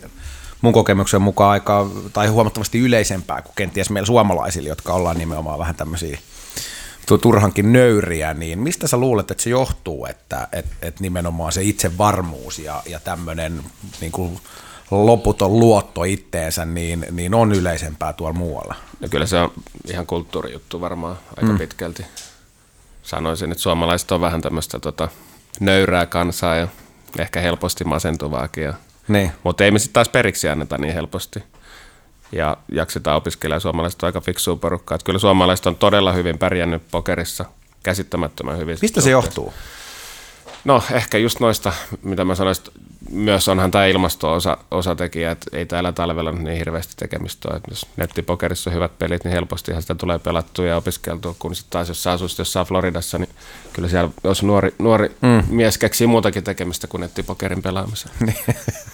Mikä vielä, vielä tuosta mulla tuli mieleen taas sitten positiivissa? Mikä on semmoinen voitto, joka on jäänyt muuta kuin tämä Arupa mieleen? Että onko sä saanut jonkun päänahan, mitä sä oot tavallaan metsästänyt, ei välttämättä edes iso joku rahasumma. Mikä on semmoinen voitto taas, mistä sä oot huomannut, että sun vaikea nimenomaan käsitellä sitä tunnetta, koska on niin hyvä fiilis? No mä voitin 2006 oli tämä, kun mä hävisin Filille sen Hertzapesta. 2007 oli ensimmäinen kerta tämä Premier League, mistä nyt oli vaan niin kuin 12 pelaajaa, mutta kuitenkin viikon ajan pelattiin ja sitten lopulta yksi voittaa ja voitin sen sinä vuonna. Ja Phil Helmutin pudontiin, Helmut jäi kolmanneksi, niin tota, Phil kävi aika kuumana sen, sen jälkeen, niin tota, se oli kyllä, kyllä kiva huomata ja sitten tavallaan niin kuin jonkinlainen kosto kuitenkin siitä vuotta aiemmasta, että se oli rahallisesti joku 100 000 euroa tai jotain sitä luokkaa. Et ei se nyt niin kuin suunnattoman iso ollut, eikä Filillekään, mutta... Päänahka. Päänahka oli, ja siis se, että miten, miten tiltissä Helmut oli, toki se on nyt tiltissä aina, kun se häviää, mutta se höyrys siellä. Osa varmaan TV-kameroita varten höyrys, mutta oli kuitenkin niin kuin... Mitä sitten hotellihuoneessa? Katoitko leffoja taas vai onko siinä joku eri malli, mikä lähtee ilmenemään? ei, ei tota, No se on vähän eri, kun siellä ei ole suomalaisia kavereita, niin ei me sitten, ne hävinneet ei niin helposti lähde se voittajankaan juhlimaan, että sä voitit meidät, että se on vähän eri asia, mutta ei, ei silloin tainnut mitään juhlia. Muistaakseni mentiin kyllä jonnekin syömään porukalla sen, sen jälkeen ihan hyvässä hengessä. Joka vuosi ollaan muistaakseni menty, kun jokuhan se voittaa. Miten tekeekö jengi? Mulla on sellainen käsitys, että jonkun verran diilejä myös, jos joku isompi turnaus tai muuta, ja sulla on finaalipöydässä X määrä, niin tavallaan ostetaan vähän niin kuin... Osuuksia. Niin. Tekee ne jonkin verran, mutta siis silloin kun on monta pelaajaa jäljellä, niin sä et periaatteessa saat tehdä yhden diiliin. Ja mä oon ehkä tehnyt siinä jopa virheen, että mä oon pitänyt itseäni aina hyvänä heads pelaajana olisi kannattanut tehdä näitä diilejä useammin. Mä oon todella monta kertaa jäänyt kuitenkin kakkoseksi, niin mm-hmm. niin tota, en ole kyllä tehnyt näitä diilejä. Että mutta miten sitten, että tavallaan, että sä et ole edes välttämättä pelis mukana, että sitähän tehdään, tai ainakin on tehty paljon, että sä ostat tota osuuden mahdollisista voitoista, niin, mm. niin onko toi, eikö se aika yleistä kuitenkin? On se, on se yleistä joo, mutta tota, aika harva niistä loppujen lopuksi voitolla, että suurin osa pelaajista ja myös näistä osuuksiostajista yliarvioi sen kaverin, kenestä ne ostaa niin. tai ketä myy osuuksia. Et yleensä, yleensä, jos pelaajat myy osuuksia, niin siihen ne niin kuin syynsä, että niille ei ole niin kuin ihan rahaa maksaa koko baini, ellei sitten kyseessä on joku tosi iso turnaus, mikä mm. maksaa niin kuin 10 000 tai 50 000. Mm. Tai niin kuin totta kai, jos on aloitteleva pelaaja, niin ihan nämä tonninkin turnaus voi olla iso, mutta... Joo. Mä huomasin, hei mä tota, pitkään halusin tuossa kysyä, kun, kun kerroit Helmutista ja muusta, niin silloin kun itse vähän pelailin, niin, niin mä yllätyin oikein, että miten monta ja siis, siis äärettömän lukuista itteeni pitänyt, jos minä vielä niin kuin kauhean hyvä muistisena kaverina, niin siis peli, pelikättä tai pelitilannetta, niin valokuva tarkasti muistaa just, että mikä oli itsellä ja mitä sitten tapahtui. Ja, ja varsinkin, jos siihen tietysti iso tunne liittyy, niin kuin usein liittyy, niin sen muistaa helpommin. Niin miten paljon sä, sä koet muistavasti tuommoisia niin kuin dokumentaarisia niin sanotusti niin pelitilanteita tai käsiä? Mä en käsiä niin hirveästi, mutta mä muistan enemmän just niin kuin, että miten joku ihminen on käyttäytynyt, kun sillä on ollut hyvät kortit tai huonot kortit. Tällaisia mä muistan. Mä en välttämättä edes muista, mitkä ne kortit on ollut. Totta kai mä muistan niin kuin X määrän käsiä, hmm. mutta en voi sanoa, että valokuvatarkasti osaisin sanoa vaikka tietyltä vuosilta jotain käsiä, mutta se, että miten, varsinkin pelaat, kenen kanssa mä oon paljon pelannut, niin muistan kyllä aika, aika tarkkaan, miltä ne näyttää, kun niillä on hyvät tai huonot kortit. Toki ne hyvin osaa miksata hyvät pelaat niitä, mutta heikommat sitten taas ei hirveästi osaa. Eikö sä tietoisesti jostain pelaajista tavallaan muistiinpanoja itsellesi, nimenomaan muutakin kuin siinä kyseisessä pelitilanteessa, missä sä katsot sen aiempaa toimintaa, vai se, että onko sä vaan aina että sä tiedät jo lähtökohtaisesti sen pelaajan profiilin, vai pyritkö sä nimenomaan säilömään jotain jopa paperille tai näin poispäin, kuin pelaajan käyttäytymistä tai vastaavasta? Joo, paperi mulla ei ole mukana. Mä koitan, se enemmän siitä sy- syystä, että mä en oikeastaan kehtaa, että henki katsoo, että pitää kirjoittaa musta muistiinpanoja. Hymyilee niin, sitten vielä Mutta tota, kyllä mä koitan koko aika seurata ja painaa mieleen. Että se on niinku siinä ää, se syy, minkä takia se on niin rankkaa pelata 12 tuntia peräkkäin. Että jos sä vaan heittelet kortit pois ja räpläät kännykkää ja surffaat nettiä, niin eihän se ole raskasta. Mm. Mutta se, että jos sä koetat oikeasti keskittyä koko aika ja seurata, mitä ne pelaajat tekee, niin se on niin kuin hankalaa, eikä sitäkään jaksa siis mitenkään koko ajan. Että kyllä mäkin välillä katson kännykkää muutama maili ja muuta, kun mulla ei ole kortteja, mm. koska ei, ei kukaan jaksa niin olla töissä olla koko ajan. Niin, eikä niin pitkään pysty olemaan skarppina. Siis ihminen on, sillä on tietyt rajat, että paljonko se pystyy olemaan skarppina vuorokaudessa, ja, Mä usein, ainakin mulla. Että... Usein miettinyt varmaan jotkut muistikilpailut ja muuta, niin se on niin kuin jotain kanssa semmoista, että nehän on ihan hullun pitkiä ja ja se on pelkkää tota. Mm. sun pitää olla täysin niin kuin presenssi jutulle, niin ihan sairasta. Joo. Hei, miten tota Juha, tuosta Helpistä, tar- Helpistä kuin Helmutista, niin. te olette melkein kuin veljekset nimeltä, niin kerittiin jo vaihtaa tota, vähän ajatuksia. Kuka on sun mielestä maailman paras pelaaja? Ja sitten ehkä vielä, niin kun, jos toisella puolella, niin tämmöinen Helmut-mallisesti sitten tämmöinen niin kuin viihteellisin pelaaja. Maailman paras pelaaja, viihteellisin pelaaja. Niin. Otetaan tuosta viihteellisimmästä ehkä, niin mä jopa sanoisin, että Ilari Sahamies, koska tota, siinä on lahjakkain pokerin pelaaja oikeasti, ketä mä oon ikinä nähnyt missään, ja myös todella viihteellinen. Pelaa viihteellisellä tyylillä, niin kuin heittää hyvää läppää, ei, ei ehkä englanniksi niinkään, koska on tämä kielimuuri, mutta suomeksi niin kuin todella Showmies. Hyvää. Showmies, hauska kaveri, ja. hauska persoona. Mutta ketä, tota, kuka on sitten semmoinen ehkä, jos voisi sanoa, niin pokeripöytien idoli sulle? Onko se sama kaveri vai? No kyllä Ilari jossain määrin on ollut sitäkin, vaikka se on muutama vuoden nuorempi, että se lahjakkuus, mikä Ilarista niinku huokkuu, niin se on niinku suorastaan mykistävä. Ja Ilarista mä en niinku näitä, esimerkiksi näitä livetelle ei oikeastaan saa koskaan, vaikka se heittää ties mitä läppää sillä aikaa, kun miettii, mutta se tulee niin itse varmasti ja niin sillä vaikka Ilari on pieni kaveri, niin rintarottingille. Se, se, on, se, on kova, se on kova kyllä, että sanotaan, että Ilarikin on niin kuin, sit ottanut ilo irti näin niin pokeripöytien ulkopuolellakin, että se on vähän ehkä välillä laskenut pelin tasoa ja vähän tullut kalliiksikin välillä, mutta tota, Ilari on hyvin lähellä myös maailman parasta pelaajaa. Totta kai vähän työntekoa, kun olisi tehnyt lisää, niin mm olisi, olisi vielä paremmin mennyt. Hyvinhän hänellä on mennyt nyt. Mitä sä tarkoitat lahjakkuudella? Mikä on niin pokerissa lahjakkuutta?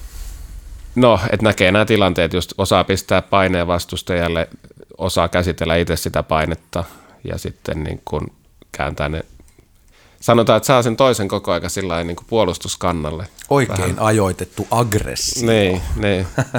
Mutta hei, nyt sä taas mainitsit tuon rintarottingilla ja, ja niin kuin äärimmäisen isolla itse varmuudella, niin mm. toihan mm. nyt rupeaa niin kuin näköjään olemaan siis yksi, jos haetaan tämmöisiä erittäin tärkeitä piirteitä hyvässä pokerin pelaajassa, niin nimenomaan toi, että, että sä luotat ittees tai ainakin annat semmoisen kuvan, että sä luotat ittees. Joo, kyllä tietysti sitten Ilarillakin on ollut ongelmia siinä, että se ei mene yli, että mm. sitten kun tulee se parempi pelaaja jossain tietyssä pelimuodossa vastaan, ei se tarvitse olla niin kuin – Ilarikin on pelannut, sanotaan, että Ilarin paras peli on potti omahan, mutta no löytyy varmasti parempia pelaajia kuin Ilarin, mutta sitten jos Hilari ottaakin maailman parhaan no limit pelaaja ja pelaa sitä vastaan heads upiin, niin sehän tulee kalliiksi ja sitten kauan kun sitä pelaa, niin se tulee vielä kalliimmaksi. Niin tässä asiassa, jos ei sitä ymmärrä sitä itseluottamusta, sitten kääntää näin, että okei, että antaa tämän pelin, jolla pelataan jotain muuta, niin Joo. niitä, niitä virheitä monet pelaajat tekee, että siitä, niistä kannattaisi vähän oppia. Eli myös tämä niin kuin tosiaan muistiinpanojen, muistiin kirjoittaminen, niin kannattaa siis pelissä pitkässä juoksussa. Niin, muistin kirjoittamisessa lähinnä niin kuin se nöyryys myös se itseluottamuksen lisäksi, että ymmärtää, että nyt tänään ei ole mun päivä, että huomennakin luultavasti pelit jatkuu, jos ei saman kaverin kanssa, niin jonkun muun. Että täytyy, täytyy ajatella pokeria pitkänä ajanjaksona, eikä sillä että joka sessius pitää voittaa. Kärsivällisyyttä. Niin. Onko sulla jotain rutiineita? Miltä sun päivä eka tunti näyttää tyypillisesti? Päivä eka tunti näyttää siltä, että lapset herää, sitten mennään pukemaan niitä ja syöttää niitä ja viemään tarhaa ja koulua. Sitä, sitä se on se eka tunti. Toki jos mä oon reissussa, niin sit se on niinku, eli pokerireissut. Jake näkisi on levitoimassa. Mm. Ei, ei, ei, mulla, ei mulla tota, näitä tämmöisiä ihmeellisiä päiväavauksia. Sanotaan, että ulkomailla mä pyrin siihen, että mä kävisin salilla ensin joko ennen tai jälkeen aamiaisen ja sitten siitä lähtisi niin kuin hyvällä fiiliksellä päivä eteenpäin. Koska se on niin kuin mun mielestä todella tärkeää, että kun sä istut pöytään, niin sä haluat pelata ja on niin kuin fyysinen ja henkinen vireystila oikein hyvä.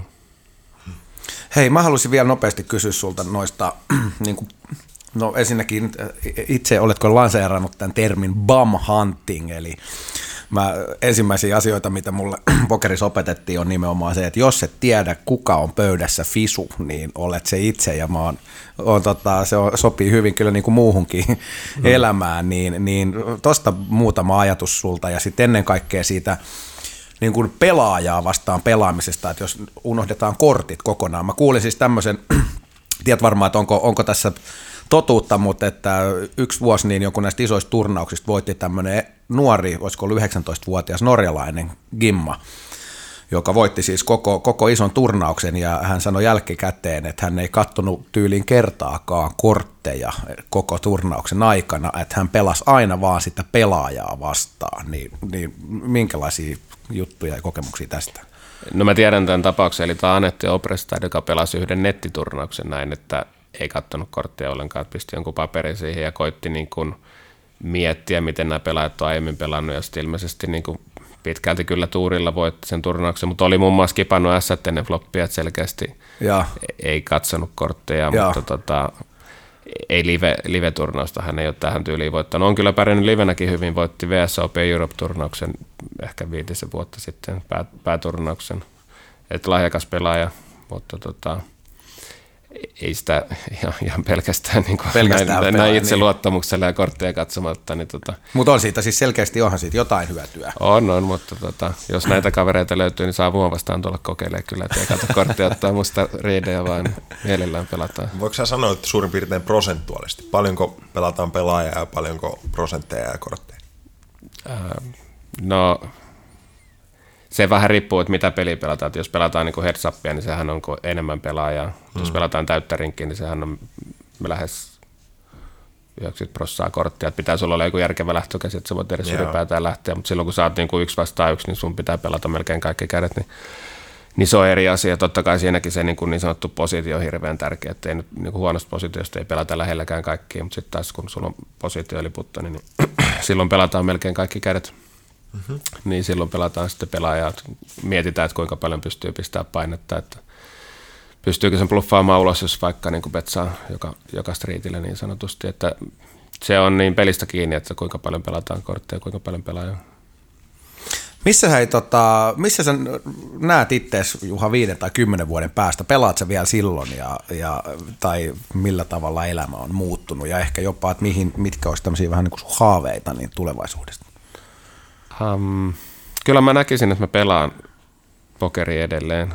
Sanotaan, että mitä mä haaveilen on, että mä olisin fyysisesti yhtä hyvässä kunnossa kymmenen vuoden päästä kuin nyt myös, että pystyisin siis urheille, kun ikää tulee lisää, niin siinä on aina omat haasteensa. Ja sitten mä tiedän sen, että jos mä en pysty pitämään fyysisesti itteeni kunnossa, niin myös se pelin taso putoaa. Että mulla oli tuossa aika haastava, haastava vuosi, kun mulla meni Akille sinne poikki, niin mä en pystynyt puoleen Katos. vuoteen urheilemaan juuri laikaan, niin silloin kyllä – voi, voi myöntää, että vanne kiristi päätä ja tota, ei niin tehnyt mieli pelata pokeria, eikä niin tietenkään hirveästi voinutkaan pelata, kun kepeillä menee, niin se ei tota, muutaman kuukauden niin ei hirveästi tehnyt mieli reistä. Oliko sun helppo aloittaa itsellä nimittäin sama, sama tuota, historia, niin oliko sun helppo aloittaa sen jälkeen sitten sporttaus kuitenkin uudestaan tämmöisen breikin jälkeen? Joo, mulla kävi siinä itse asiassa todella hyvin, että mulla leikattiin se akille sen, ja sitten mä käytin semmoista BMR-laitetta, mistä mä oon kuullut kyllä huhuja, että se olisi ihan humpuukiakin, mutta kyllä se niin kuin mun fysioterapeutti, kun se katteli sitä mua akillesennettä, niin sanoi, että käsittämättömän hyvin parantunut ja puolen vuoden jälkeen niin urheilin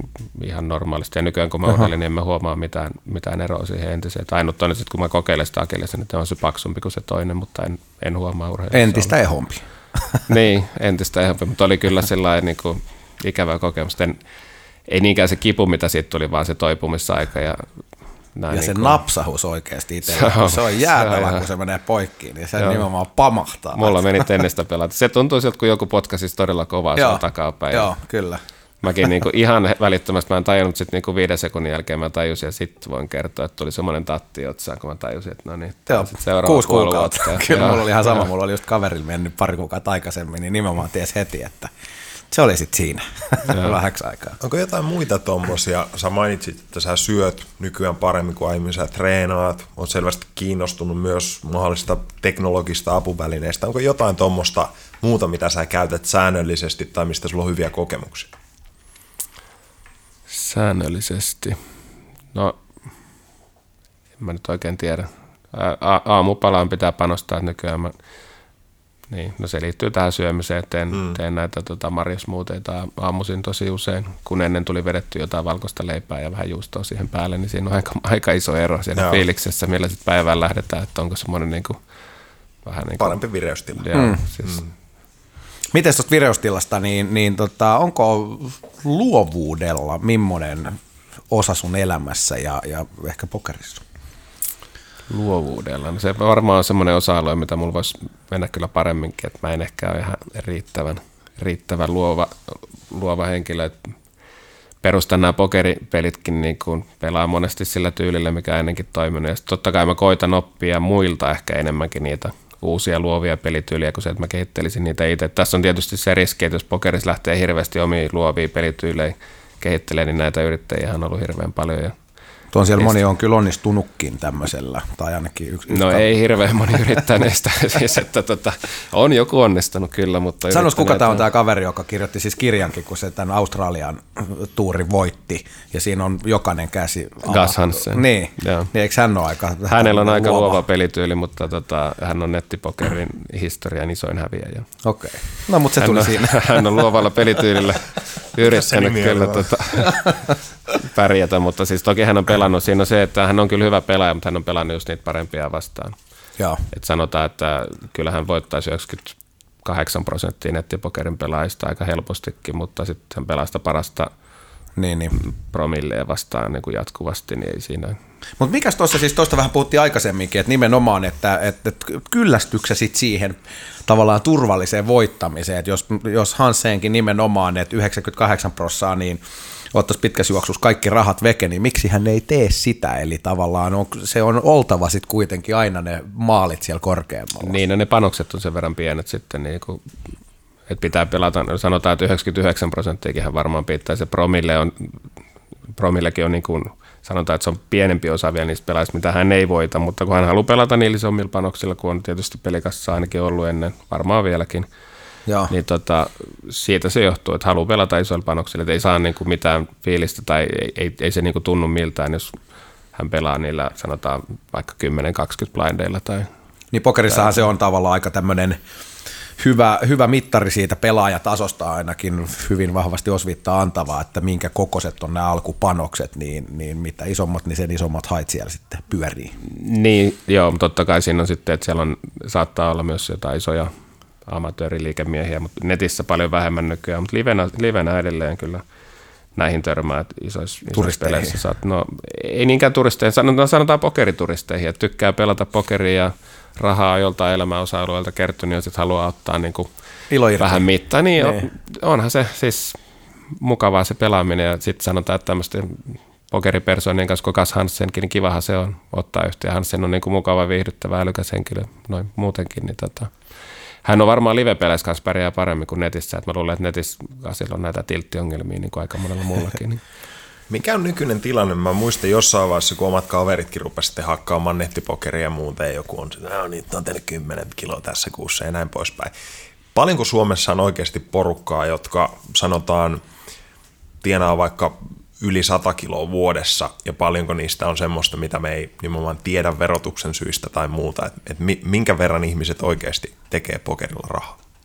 No muutama vuosi sitten teki vielä ihan niitä oli enemmän, mutta siis ei, nykyään ei ole kyllä, ei oikeasti ole Mistä montaa, sanoisinko ehkä kymmenkunta, kun tekee yli 100 kiloa vuodessa nykyään. Mistä, mistä se johtuu? Koska siis, mä tosiaan muistan, että jossain vaiheessa niin kuin siis kaikki kaveritkin teki kauheat kahvirahakassaat sillä, että ne vähän hakkas tuossa. Pelit on koventuneet, panokset on pienentyneet. Ennen oli niin kuin netissä pyöri 200-400 pottia maha päivittäin. Nykyään isoin peli, kun pyörii päivittäin 25-50, eli melkein Oho, niin kuin, niin. niin kuin sata pinnaa tullut. Niin, sanotaan, että nolla pudonnut panoksesta niin. pois, niin se helposti sitten pudottaa tota, niitä voittajakin. Sitten se, tietysti miksi ne on pudonnut niin paljon, niin sieltä on ne niin sanotut fisut kadonnut, ja kun fisut katoaa, niin ammattilaiset pelaa toisiaan vastaan, ja sitten pikkuhiljaa heikommat ammattilaiset putoaa, ja tämä on niin tämmöinen kierre ollut, että se ei niin ehkä ihan niin paljon ole tuntunut noissa alempien panosten peleissä, mutta näitä niin kuin toki, toki, tosi kovatulosia ammattilaisia, niin niitä ei ole enää niin paljon. Live-peleissä ei ole niin paljon näkynyt vielä, kyllä se näkyy niissäkin, mutta että niissä pystyy edelleen tekemään ihan hyvää tulosta. Luuletko että toi live koska mulla itselle, itselle kävi niin, että tosiaan se niin kuin netti vaan jossain vaiheessa, että ei se value sille ajankäytölle ja, ja tietysti mahdolliset voitot oli huomattavasti pienempiä kuin herralla, mutta, tota, mutta ehkä tuommoinen niin aitous, niin, niin pokerissakin on, voisiko se olla siinä myös yksi syy, että, että, että jengi haluaa nimenomaan olla kanssa käymisissä ja, ja niin kuin pelata oikeasti, eikä sitten tuon siniruudun kautta. Niin, kyllähän se on tietysti kaikki ei ole niin sosiaalisia henkilöitä, mutta suurin osa kyllä on, että kyllä ne nauttii pelaamisesta livenä eri lailla. Toki siinä on se vaiva, että pitää lähteä omasta himasta jonnekin. Kauhea tilanne. Mutta siis no, monet tykkää katsoa kalsaritelas pelata himassa ja no saa niin. pelata koska vaan, mutta nykyään ei ole sitä niin kuin luksusta, että pelit pyörisi aina. To, to, toki niin kuin jotkut pelit pyörii aina, mutta esimerkiksi mulla niin, jos mä herään, niin mä avaan koneen, niin mä tiedän sata varmasti, että siellä ei pyöri mikään peli, mitä mä haluan pelata, että se pitää pelata illalla. Ja sitten taas sillä ei välttämättä ole, ole niin kuin vireystila semmoinen, että kannattaa pelata. Niin silloin mä mieluummin, niin kuin, kun mä lähden reissulle, mä tiedän, että mä pelaan. Esimerkiksi nyt mä olin Amsterdamissa kuusi päivää. Mä näin lentokentän, mä näin mun hotellin, mä näin kasinon ja sitten pari ravintolaa kasinon vierestä. Joo. Ei mitään muuta. Mutta toihan on tuommoista niin. bisnesmiehen niin. elämää nimenomaan. Että. Mitä muuta, niin kun, kun mä mietin aina nimenomaan sitä vaihtoehtoiskustannusta, että jos joku hakkaa nettipokeria ja tekee sillä vaikka hyvin tulosta, mutta se, että arvolähtöisesti siinä ei periaatteessa luoda mitään arvoa tähän yhteiskuntaan, bla bla bla, sä saat merkitystä, jne. Sulla selvästi on perhe, urheilu. Mitä tavallaan arvolähtöisesti sä näet pokerissa? Mitä muuta sä saat siitä kuin nimenomaan merkityksen tarvetta ja näin poispäin? Mitä pokeri merkkaa tolla tasolla, muuta kuin sitä jännitystä ja kaikkea vastaavaa? Niin, siinä on tietysti pieni ongelma, että sitä ei oikeasti tuota hirveästi mitään hyvää ympärilleen, joillekin jopa päinvastoin. To, toki niin kuin livenä sanotaan, että jotkut kyllä niin kuin nauttii nämä liikemiehet tulla, tulla pelaamaan niin kuin jotain ammattilaisia vastaan, että sinänsä ne saa siitä elämyksiä, mutta se on niin kuin myönnettävä, että ei pokeri, pokeri kyllä tuota, jos verrataan nyt vaikka johonkin lääkärin uraan, niin kyllähän se niin kuin on, hmm. on niin kuin paljon hienompi sanoa, että, tai siis ei, ei, ei sanoa, vaan ihan se tekemisen taso ja mitä siihen tekee hyvää ympärille. Et ei pokerissa, en mä väitä, että mä hirveästi hyvää teen ihmisille, mm. kun mä putsaan niitä, tai en no, taina putsaakaan, että okei, jollekin teenkin hyvää, kun annan, annan ne rahani niille, mutta tota, kyllä mä vähän, en mä ihan sillä niin sanotusti anna, että kyllä ne saa parhaansa tehdä ottaakseni. Huomaatko että se kompensoituu jossain muualla sitten, että sä tavallaan äh, oot, oot enemmän niin kuin tietyillä osa-alueilla elämässä sitten, että sä laitat sinne hyvää kiertämään, tai kertaantuuko tämä muissa ihmisissä? Joo, no kyllä mä jonkin verran niin kuin tietynlaista hyvän tekeväisyyttä että esimerkiksi, no on ihan hyvän tekeväisyysjärjestöjä, minne meillä on kuukausilahjoittajana, tai sitten meidän paintball-seuraa olen sponsoroinut ja yksittäisiä pelaajia, ketkä on vähän, mm. vähän varaisempia, niin antanut niille sitten pieni sponsorointeja, että ne pystyy pelailemaan ja välillä välillä maksanut jotain saunailtoja ja tällaisia, mutta siis ei, ei nyt mitään niin semmoisia järkyttävää, niin se on kuitenkin semmoinen normaali ihmisille merkittäviä juttuja. Hmm. Mitä jos tota, leikittäisiin tällä lailla, että sä lähtisit tämmöiseksi Dr. Frankensteiniksi kautta manageriksi ja lähtisit rakentamaan tämmöistä keke, eli kehityskelpoista juniori pokeripelaajaa, josta mm. sitten tietysti sieltä voisit verhojen takaa sitten tehdä kivan tili hänen kautta, niin, niin mitkä olisi esimerkiksi kolme tämmöistä tärkeintä ominaisuutta, mitä sä lähtisit coachaamaan hänelle ja, ja, ja nimenomaan mit, mitä kautta lähtisit hänestä tekemään tulevaa Juha Helppi junioria? Niin, se mentaalipuoli on melkein tärkein siinä.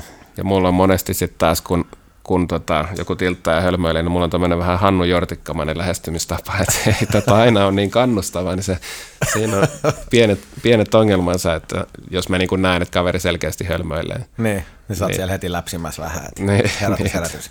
Niin, totta kai mä ymmärrän, että kaikki tekee virheitä, mutta tota, ää, kyllä mä oon koutsannut useampiakin pelaajia, joidenkin kohdalla se on mennyt ihan hyvin ja joidenkin kohdalla ei niin hyvin, ja koitan tälläkin hetkellä koutsailla ja mietin, pitäisikö koutsata koutsata lisääkin, mutta tota, sitten siinä on omat haasteensa, että joillekin ihmisille pokeri ei oikeasti vaan ole se peli, että kannattaisi tehdä jotain muuta, jos ei se mentaalipuoli ja tiltihallinta riitä, että vaikka olisi oikeasti tosi hyvä pelaaja, vaikka mua parempi, mutta niin. jos ei kassahallinta ja tiltihallinta riitä, niin ei se, silloin ei vaan voi pärjätä. Toihan on siis erittäin myös toivasin, niin erittäin hyvä terapiamuoto, että jos tavallaan sä et ole ihan varma, että mitkä on sun huonoja, tai mitkä on elämäalueita, mitä voi parantaa, niin nimenomaan kokeilet vähän aikaa ammatiksi, pelaa pokeriin, niin no. sieltä löytyy niitä piirteitä sitten, että Joo, kyllä siinä ainakin oppii hallitsee erilaisia tunteita ja siis niin, no jotkut sanoivat, että pokerin pelaajasta tulee niin kuin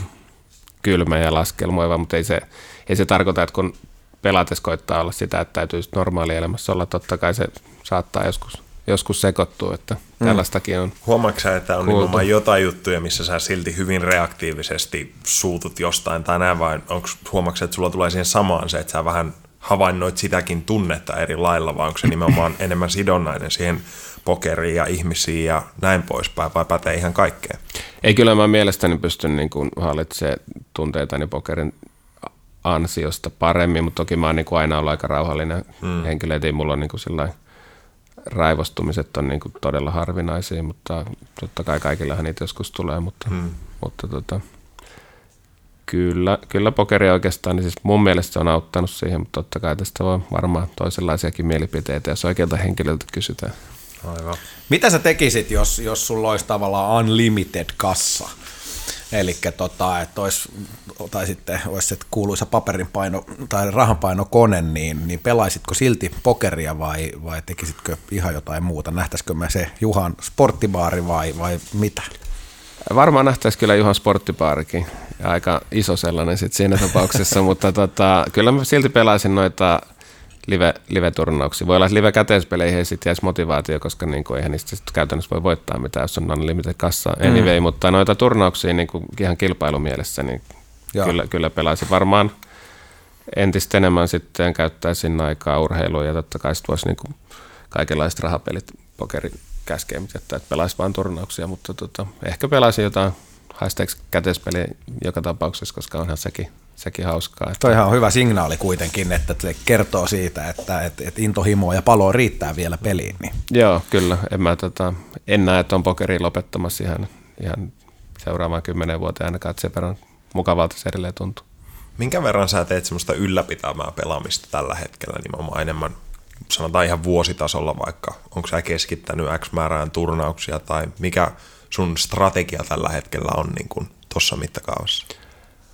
No kyllä mä koitan niin suht, suht tasaiseen käydä noilla turnausreissuilla, että nämä ajoittuisi sillä, että ainakin yksi kahteen kuukauteen olisi, että mä oon viikon pelaamassa jossain. Toki se ei aina ihan onnistu. Ja sitten se, mitä mä en tee, mitä pitäisi tehdä, on ollut suunnitelmassa pitkään, että katsoa vähän näitä opetusvideoita, mitä muut on tehnyt. Ei, en välttämättä opi yhdestä yksittäisestä videosta mitään, mutta ainakin opin sen, että miten joku ajattelee peliä mm. eri lailla kuin minä, ja monesti ne ajattelee kuitenkin monta asiaa eri lailla kuin minä. Että vähän pääsisi siihen, siihen sisään, mitä joku huippuammattilainen ajattelee turnauspokerista niin kuin eri lailla mm. kuin minä. Ja siis näistä olisi hyötyä kyllä, että täytyy, täytyy nyt koittaa skarpata, jos vaikka tota, ehkä vaikka tällä reissulla, kun nyt Prahaan menen, niin siellä on kuitenkin jonkin verran luppuaikaa, niin jos vaikka muutama videon viittisin katsoa siellä. Mutta... No tulee tosta vielä mieleen, että onko pokerissa kuinka yleistä, että on jotain mentorointisuhteita tai jotain vähän niin kuin mastermind-ryhmää, että jengi jakaa nimenomaan omia, vai onko se enemmän semmoinen, että niitä ei paljasteta niin kuin kenellekään?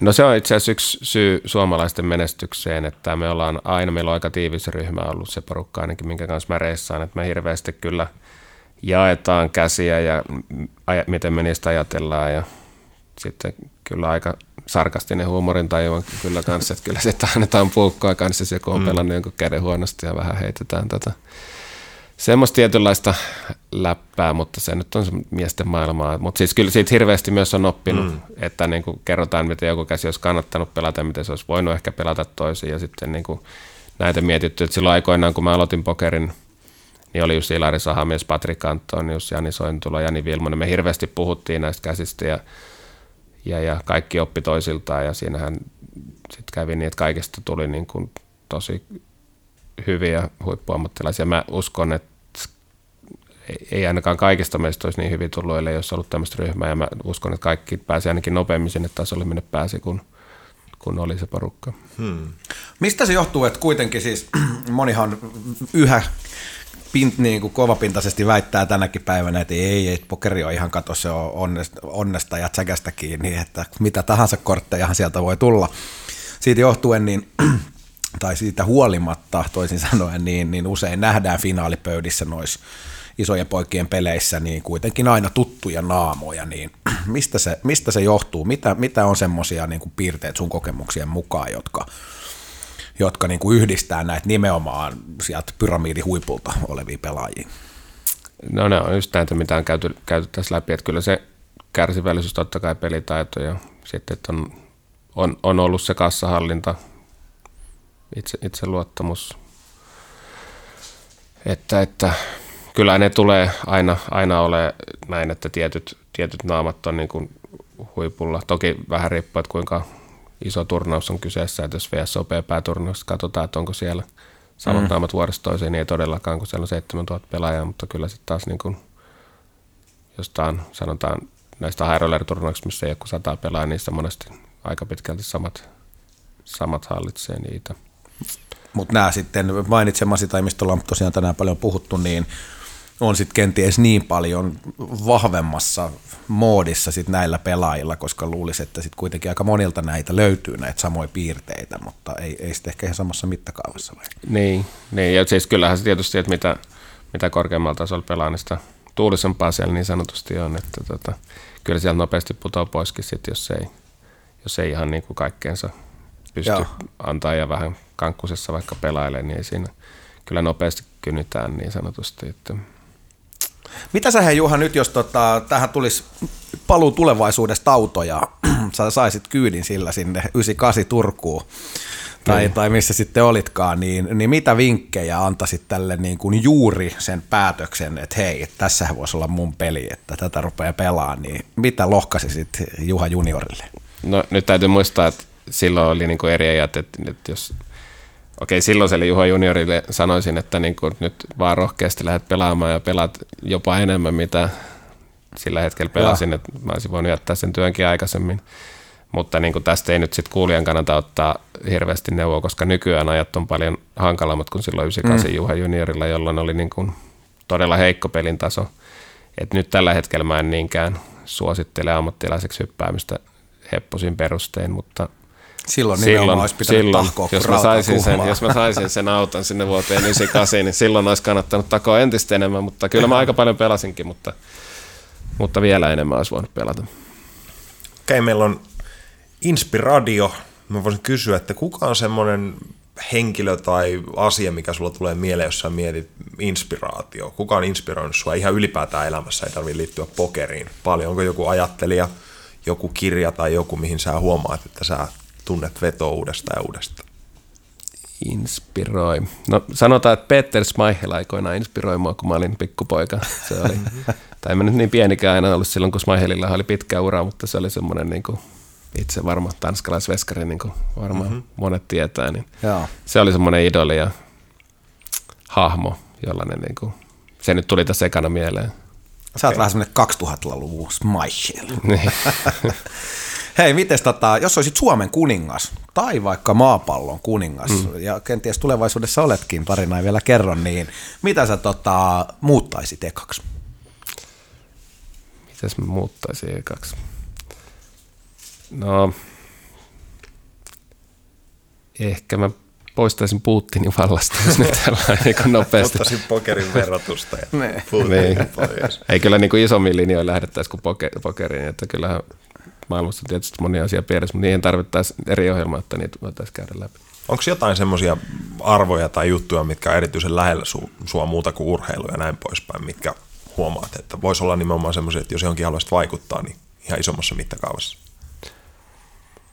Um, no, kyllähän tämä tietysti, miten nämä isot, isot valtiot ja sanotaan niin kuin islamin maissa olevat ongelmat on tietysti semmoisia hirveän ikäviä, just nämä niin kuin isikset ja miten siellä ihan lahdataan nykyään ihmisiä, mutta siis tosiaan tähän vaadittaisiin vähän Mm. pidempi ohjelma, että näitä voisi käydä läpi. Siellä on tosi moni asia pielessä täällä turvallisessa Pohjolassa ei niitä hirveästi ajatella. Mutta tota, Nopeasti mielenkiintoisin paikka, missä sä oot käynyt, sä oot reissannut paljon. Mikä on mielenkiintoisin maa? no se Aruba on niin kuin jäänyt parhaiten mieleen, että sehän niin kuin, Aruba. se, on, se on kyllä hieno, hieno paikka. Lempibiisejä. Neljä kertaa on käynyt siellä ja mä ajattelin mennä kyllä vielä uudestaan. Mikä on sun suurin öö, haave tai, tai sitten vaihtoehtoisesti niin, niin Juhan versio elämän tarkoituksesta? No elämän tarkoitus on olla onnellinen. Se, siihen ei välttämättä niin kuin tarvita pokeria eikä niin kuin hirveästi rahaakaan. Että onnellinen voi olla monilla, monilla tavoin, mutta se on mun mielestä se, mihin jokainen täällä tähtää olla, olla onnellinen. Hienosti sanottu. Kerros vielä jotain, mitä et ole koskaan paljastanut ennen, niin, niin tota, valitsemastasi aiheesta. Heitä joku hauska paljastus. Hauska Se paljastus olin minä. valitsemastani aiheesta. Jaa, tää tuli nyt sillä en, en oikein nyt osaa sanoa, mistä voisi mistä vois heittää mitään paljastuksia. Onko joku Tarkoittaako se, että sulla on niitä niin paljon vai? Ei, Tämä- mä en oikeastaan- pohjistaa oikeastaan- jotenkin- jotenkin päinvastoin, enemmän päinvastoin kontekstia. melkeinkin kyllä. Että, Onko joku juttu pokerin suhteen, mistä sä oot jälkeenpäin ollut silleen niin itseksesi naurannut, pelannut jotain vitsin räsypokkaa, tai pelannut pokeria jossain semmoisessa ympäristössä, missä ihmiset ei tunne sua? Onko jotain semmoista, että sä oot mennyt jonnekin maahan just, missä sä oot vaan mennyt omistamaan joku pöydän ja silleen hihitellyt, että ihmiset ei tunne sua tai vastaavaa? no nyt oli itse asiassa, just olin äh, muutama kuukausi sitten Roodoksella lomalla, menin pelaa sinne pokeria. Ihan huikseni suht pientä rahapeliä ja siinä oli tota pokeriprassi, joka oli niinku sillä varsin, varsin tyly, että niinku mä kysyin, että miten täällä saa paikkaa. Sitten sä tohon lista ja jonottamaan ja tuossa odotat sen aikaa, kun nimi kysytään. Sitten mä menin jossain vaiheessa kysyä, kun sieltä selkeästi mun mielestä joku paikallinen meni johon, jonoon, että missä vaiheessa mä oon jonossa. Niin sä oot, hän kyllä kertoisi, kun sun paikka on. Ja sitten mä oon selvä, että antaa nyt olla, että mä menen pelaa sit tai sitten en mene pelaamaan. Ja ei mulla nyt niin väliä ollut, se oli niin kuin pieni peli muutenkin, että huviksi mm. menin sinne. Ja sitten lopulta sainkin paikaa ja pelasin jonkun aikaa. Mutta sitten mä menin seuraavan päivän uudestaan.